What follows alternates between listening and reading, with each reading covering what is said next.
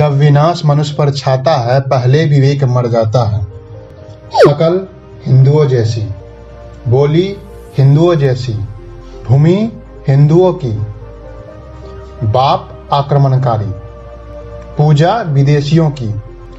दोस्तों, आज मैं किस चीज़ पर बात करने वाला हूँ, यह आप थंबलिन देखकर जान ही गए होंगे। दरअसल मैं ऐसा वीडियो बनाने वाला नहीं था, लेकिन सोशल मीडिया पर इन जाहिलों की करतूत देखकर मुझसे रहा नहीं गया। हेलो दोस्तों, मैं हूँ रंजित राठी और आप देख रहे हैं ट्रैवलिंग फैक्ट्स अभी आप किसी भी सोशल मीडिया साइट पर जाइए और वहाँ कुछ भी कोरोना वायरस और तबलीगी जमात के बारे में बोलिए तो कोई अब्दुल्ला, हरदुल्ला और कुकुरदुल्ला, चार पाँच ड्रम आँसू बहाने के बाद यह बोलेगा कि जमातियों की कोई गलती नहीं है। और गाली तो पूछिए मत। इतनी गंदी गंदी गाली देते हैं, लगता है कि ऐसी ही गाली अपनी माँ बहनों को रोज देते होंगे। जब हमारा देश दो टुकड़ों में बटा था, तब हिंदू और सिखों के लिए भारत और मुसलमानों के लिए पाकिस्तान दिया गया था। लेकिन गांधी जी के कहने के बाद हम लोगों ने कुछ लोगों को यहाँ रहने की इजाज़त दे दी। इसी कारण नाथुराम गोडसे ने गांधी जी को गोली मार दिया। क्योंकि जब दो भाइयों में बंटवारा हो गया तो दोनों भाई को अपना अपना चूल्हा कैसे जलाना है, यह उनकी ज़िम्मेदारी खुद बनती है। फिर भी हम लोगों ने नाथुराम गोडसे को हत्यारा बताया। आज़ादी के कुछ दिन बाद, सरदार वल्लभ भाई पटेल ने नेहरू से कहा कि जब पाकिस्तान अपने को इस्लामिक देश घोषित कर चुका है तो हम लोग भारत को सनातन देश क्यों नहीं घोषित कर सकते? क्योंकि सनातन धर्म में हिंदू, बौद्ध, जैन, सिख, यह सभी आ जाते हैं। तो नेहरू ने कहा, अधिकतर मुसलमान तो पाकिस्तान चले गए और कुछ प्रतिशत ही बचे हैं, जो कि कुछ समय में स्वयं सनातन धर्म में चले आएँगे। और हमें इतना सब कुछ करने की ज़रूरत नहीं है, इससे देश की छवि अच्छी बनी रहेगी। सरदार पटेल मान गए। लेकिन आज देखिए लगता है कि अब यह राजा बनेंगे और हम लोग इनके गुलाम। यह सब एक व्यक्ति की गलती से हुआ है। मैं दावे के साथ यह कह सकता हूँ कि जहाँ पाँच हिंदू रह रहे हैं, वहाँ एक मुसलमान आराम से रह सकता है।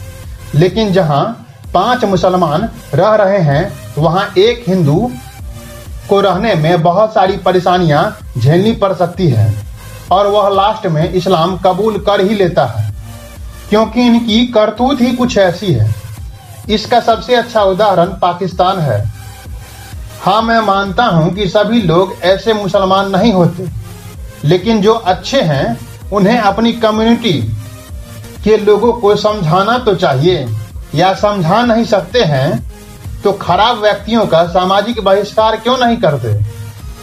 जो भी अच्छे मुसलमान इस वीडियो को देख रहे हैं, उनके लिए मैं कुछ कहना चाहता हूँ।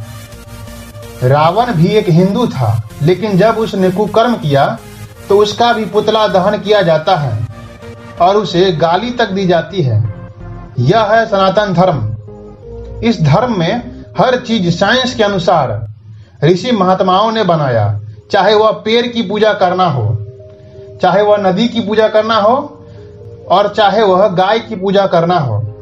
इन सभी चीज़ों में हमें यह दिखाया गया है कि हम सब लोग इन चीज़ों पर आश्रित हैं। इसलिए हम इन्हें भगवान मानते हैं। इन तीनों चीज़ों के अलावा क्या पृथ्वी पर जीवन संभव है?